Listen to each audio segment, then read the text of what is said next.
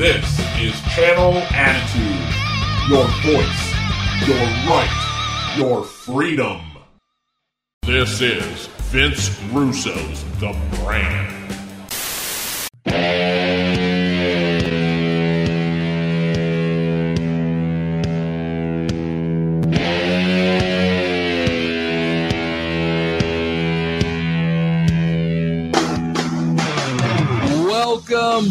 Welcome, welcome, everybody, to an Attitude Era review show. We are recording this Monday morning, October 9th, 2023.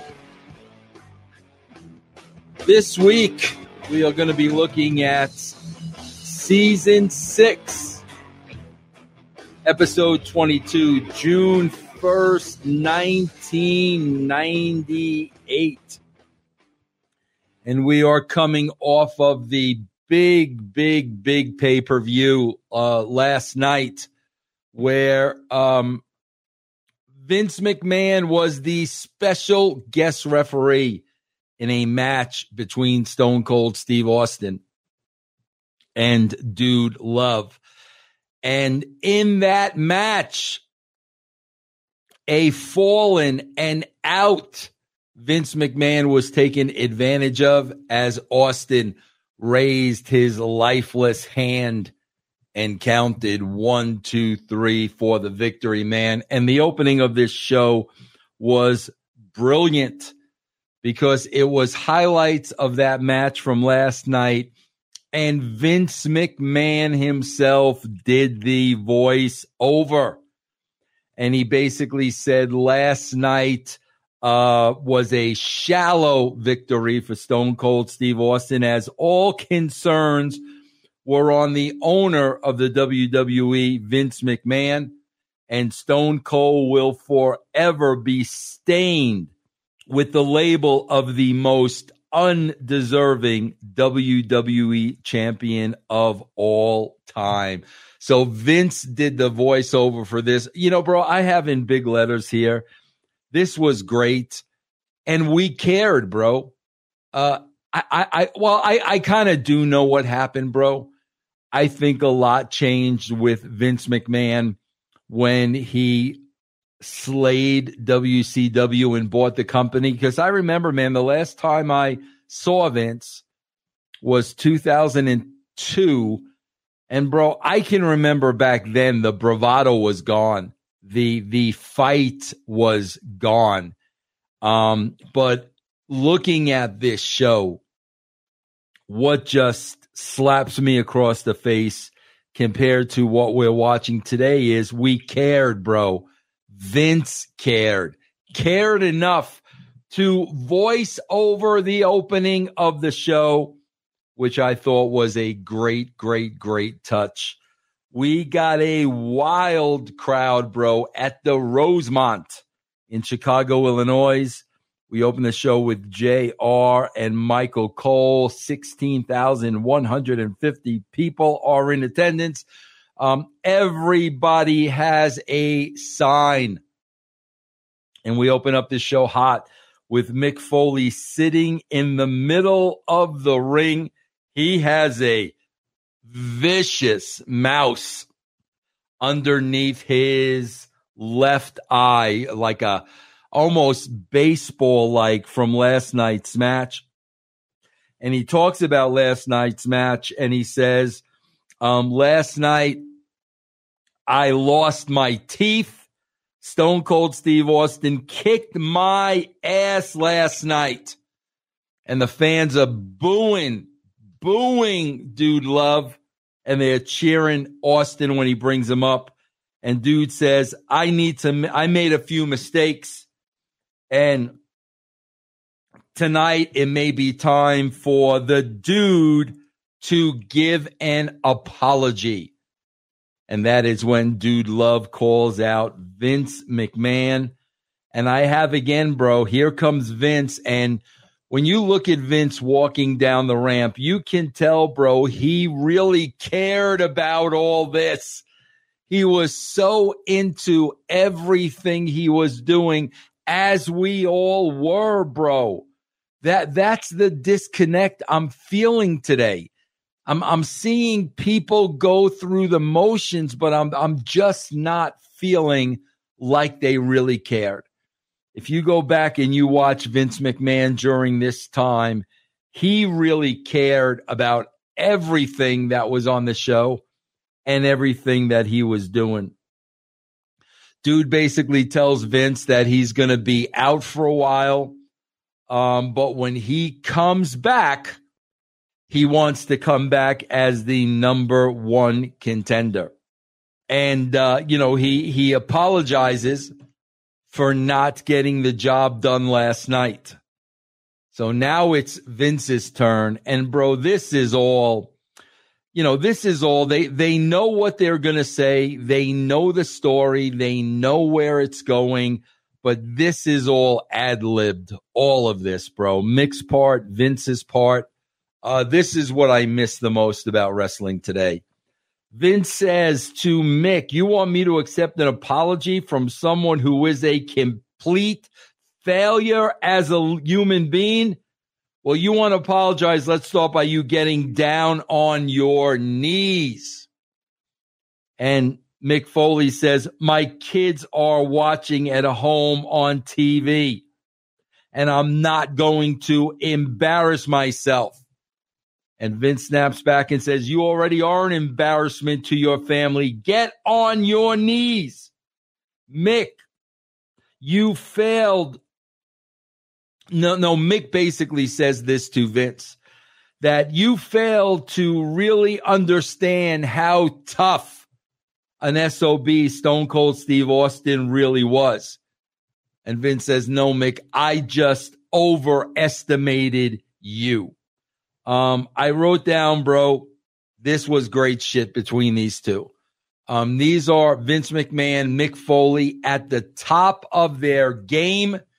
As a writer, bro, I am writing the scene, but they know what they have to say, bro. I am not writing this out word by word by any means, man. I'm writing the story.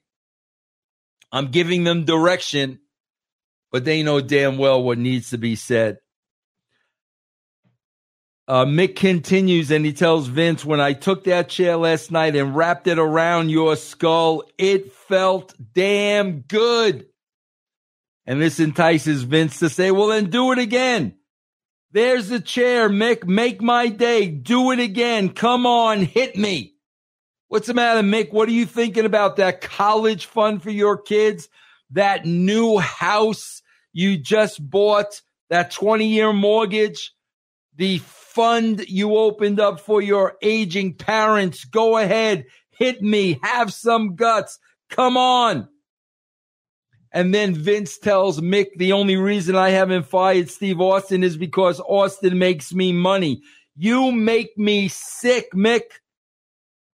And basically, he tells Mick Foley, your services are no longer required. The Dude Love music hits, and Vince dances in front of Mick Foley to the Dude Love music. Was Mick Foley just fired between our very eyes within the first 15 minutes of Raw? So again, there is a great hook. Uh, JR is telling us Austin is here. We got some King of the Ring qualifiers tonight.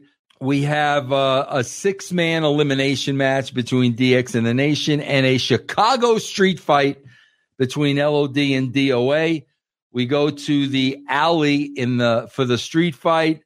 Kevin Kelly is there with Droz, and of course, Droz is puking on cue. Vince McMahon loved that shit, bro. You you guys have heard me talk about this so many times. Vince McMahon just loved loved the juvenile bullshit.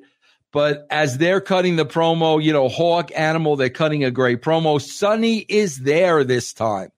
So Sunny must have been missing for a reason last week. Chainz pulls up and we have our street fight. And bro, this is a fight. Uh, these six guys are literally beating the shit out of each other with trash cans and pipes and even though it is a work, all of this looks just so, so real.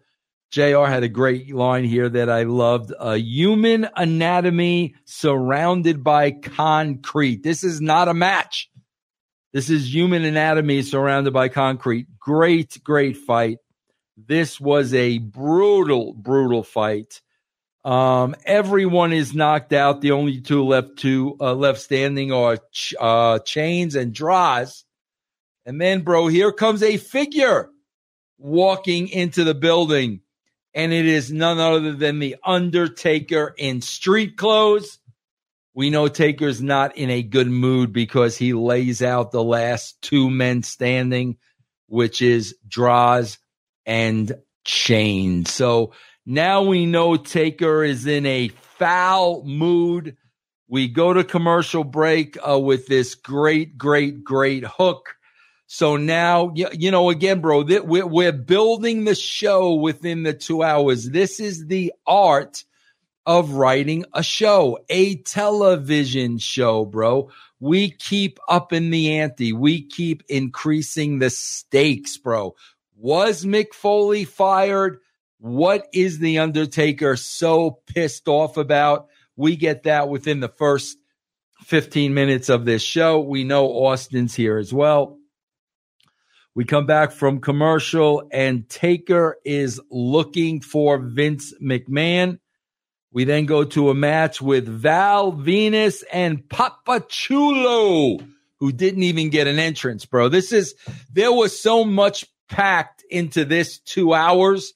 We couldn't even afford to give Papa Chulo an entrance. Uh, I believe, bro, I could be wrong. This may have been the first time that uh, Val Venis used the saying, hello, ladies. And then he has a microphone. He goes, I'm not happy to see you. That is a gun in my pocket. And I promise you that this gun shoots no blanks. Yes, bro, that, uh, that has my name written all over it. During the course of this match, I, I, guys, I say this again and again and again. JR was so key to keeping you glued to your channel, bro. So key because JR is talking about The Undertaker is looking for Vince McMahon. Austin is in the building. We have cameras in the back. If anything happens, we are going to take you there immediately. JR keeps us enticed with his uh, Mick Foley story um, and he is talking about, you know, Mick being publicly fired and how degrading it was. But again, bro, as a viewer at home watching this, um, we know there's a little bit more to this story than meets the eye. And that's why JR just keeps brilliantly, brilliantly bringing it up, bro. The, the continuity in the commentating, man, all you get today are Cole and, um, what's his name, bro? I don't even remember his name, bro. All, all, all you Barrett, all you get is those guys calling matches. That's all you get, bro. You don't get any of this. This is all storytelling. From there, bro, here comes Taker to the ring. Val Venis goes over in his match. Here comes Taker to the ring. He is dressed in street clothes. Bro, here's what I loved about Taker the willingness to try new things. Bro, he is not coming out as the Undertaker, as the dead man in all his Undertaker garb. He is coming out as Mark Calaway, bro the man. He, he's dressed in, in black sweats and it's not the taker. This is the man, but the way Taker crafts this promo does not kill the mystique of the Undertaker. And this was, bro, Taker taking a chance because he was a little bit out of character. And, bro, the great ones take chances, man. Uh, you know, Sting doing Joker Sting. You know, Bret Hart turning heel, turning on America. Uh, great ones take chances, bro, because you know why? if those chances don't play out, they have the confidence in themselves that they are going to be able to overcome that. Uh, Taker cuts one of the best promos, I think, ever in his career. Um, and I remember this very, very, very, very vividly, like it was yesterday. Taker talks about 10 years ago. Um, I came to the WWE and Vince McMahon was all about opportunities. And he gave me a chance to be myself, be the Undertaker. So he's right there saying he and the Undertaker are one in the same. This is who he is, perhaps a little bit amped up. Um, and he says that's where the giving stopped from Vince McMahon and the taking be- began. And he says that he became the slayer of the dragons. And Vince knew that he would be loyal. And Vince put every giant freak in front of him, bro. And he sicked. He sicked the Undertaker on all of them, bro. He made his kingdom safe for himself and his hand picked champions. And he said, I know, I knew my time would come. And I did get an opportunity. And I was the two time WWF champion. But my tenures didn't last long. Why? Because Vince McMahon did not want The Undertaker representing the WWF. And Taker says, despite all that, I still remained loyal. He talks about other wrestlers leading, leaving for greener pastures and more money. And of course, he's talking about all the wrestlers at the time that were jumping for WCW. See, bro, he says this in such a very crafted, brilliant way. So Taker says, I stayed. And what did Vince do? He forced me to fight my brother. He let Paul Bearer talk about my family tragedies. And why? Because it was all about the ratings. And then Taker takes a shot at Shawn's, Shawn Michaels and says, but I never lost my smile. Then Taker puts Steve Austin over, says he doesn't have an issue with Austin. Austin always fought him like a man, but he says, I've had enough. Now it's time to get what's mine. I demand my shot at the WWF title. Vince, bring your ass out here now and fear the Reaper. And here comes Vince McMahon again. See, bro, they would tell you like, oh, rule of thumb, Vince can't have uh two in rings with two different talents on the way on the same show. We could only have one. This is what I mean about, bro, about the playbook being thrown in the trash. This is all storyline driven. And obviously, a lot of this is coming out of what happened last night at the pay per view. Vince comes out and Vince says to Taker, All you've done for me you choke slam me damn near hell last week. But if you wanted to get my attention, you've got it. And he tells Taker, I appreciate your loyalty, but what have you done for me lately? And then he asked Taker a question Is Paul Bearer telling the truth? Was your mother a whore? And that lights Taker up, and Vince backs away. And then Vince tells Taker, You want your shot? You will get your shot tonight if you defeat your opponent. Because tonight there's going to be a match between you and an opponent. The winner of that match is the number one contender. And your opponent tonight is Kane. And the entire, the entire building explodes. This was not an announced match, bro, but you've got them so hooked into this show with everything that's going on that this is a good time to drop a surprise because now we're painting the picture of must see television. And now you are getting a match between Taker and Kane for the number one contender. I had to pop a little bit, bro. There was a spot in the back. Uh, Sable was getting pictures taken, and my good old friend, bro, WWF photographer Tom Buchanan was um, photographing Sable. DX comes into the scene with super soakers and they wind up soaking down uh, Tom Buchanan and Sable. Look at look at the continuity in this show, bro, because we have this Sable spot. Then we go into a package of what happened between Mark Mero and Sable at the pay per view. Remember, bro, if Sable wins, contract ripped up if the wrestler Sable chooses loses, then Mero still owns Sable. However, we find out at the pay per view, Mero uh, Sable came down by herself. She didn't need anybody to fight her battle battles, and Mero lays down and tells Sable, "Go ahead, man. This has gone too far. Cover me." Where again he rolls her up, and Sable is gone from the WWE. I don't even remember how we bring her back, bro. So it's going to be interesting for me to see.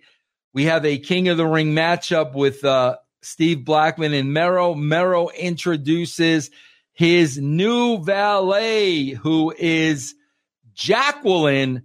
And oh my God, bro, what she is wearing. Oh my God, you've got to watch season six, episode 22 to find out what Jacqueline is wearing. But during the course of the match, Jacqueline gets um, the ref's attention, which enables Mero to low blow Blackman.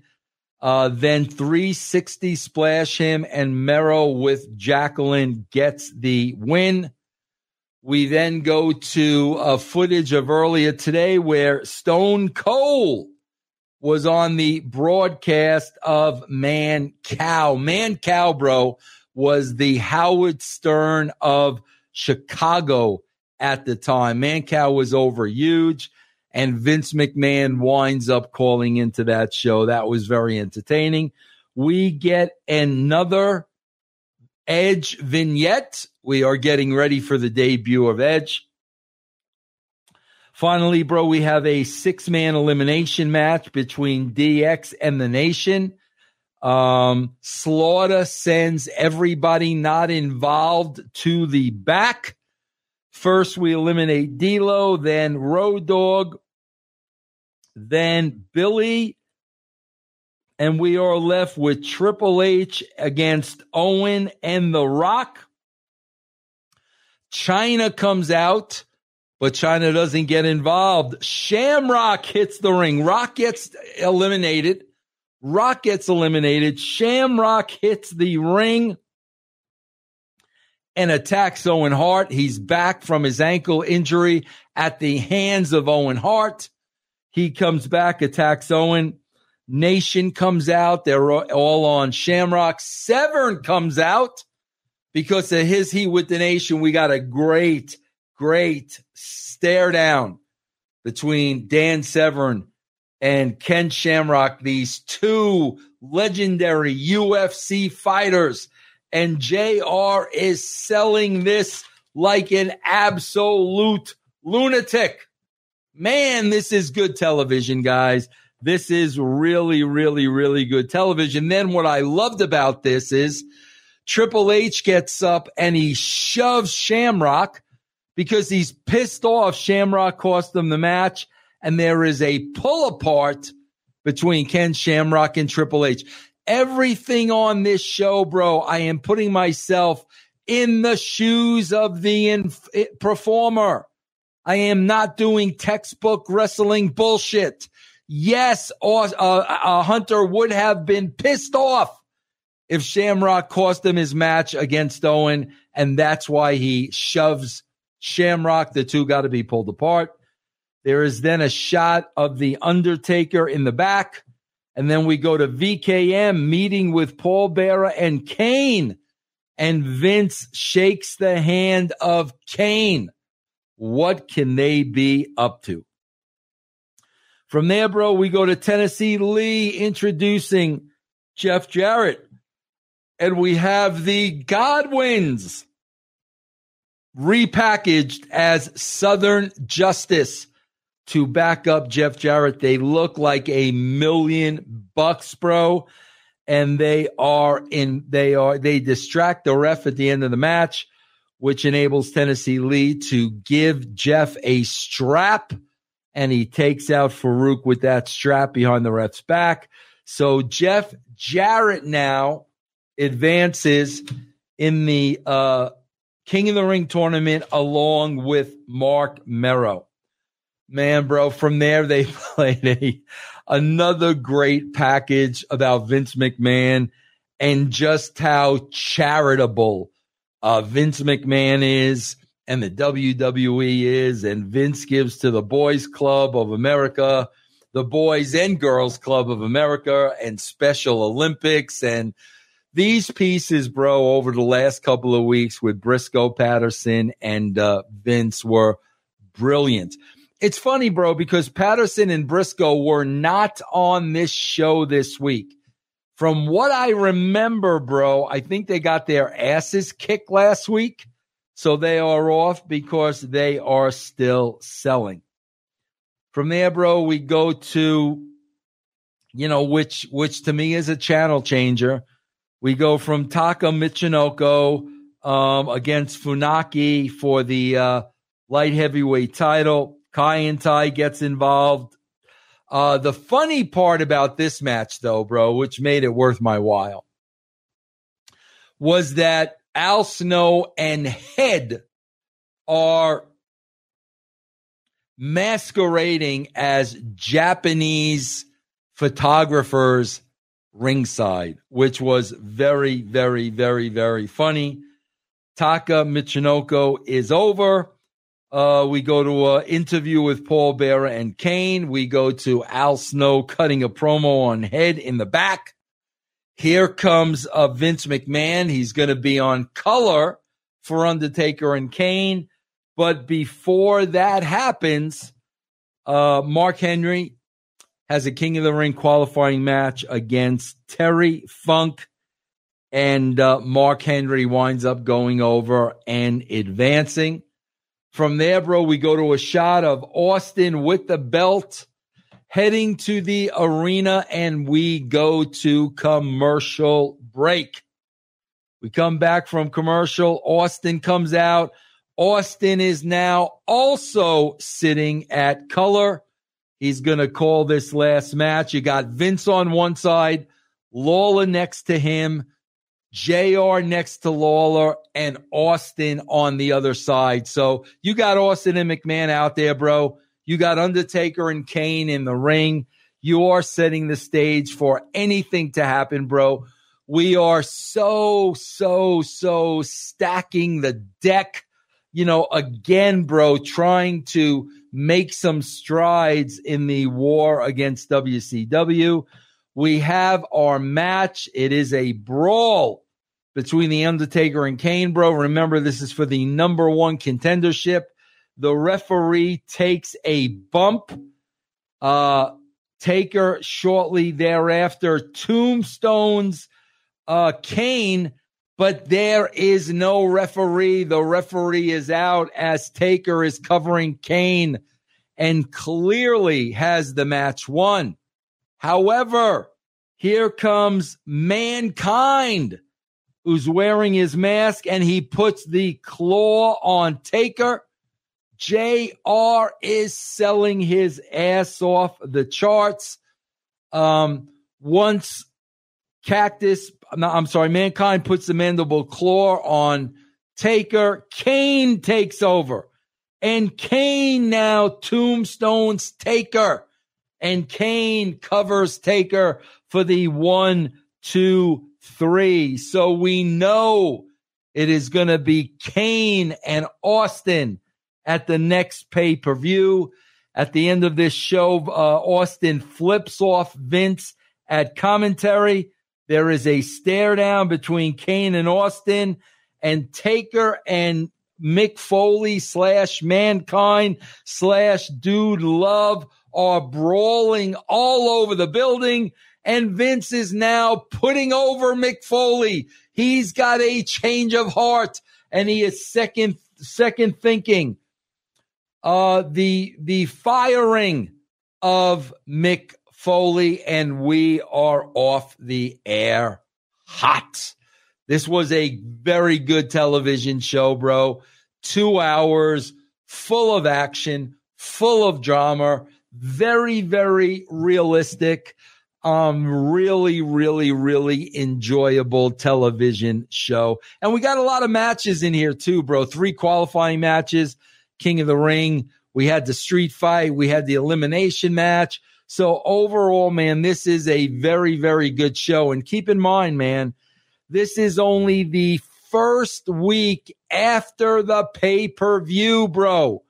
So the pay per view was the Sunday before, and we are already off to the races. We already know it's Kane and Austin going into the next pay per view.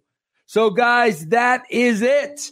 I will be back next week, not next week, two weeks from now with the very, very next Attitude Era breakdown, man. I hope you enjoyed it. I know I did. I'll see you next week.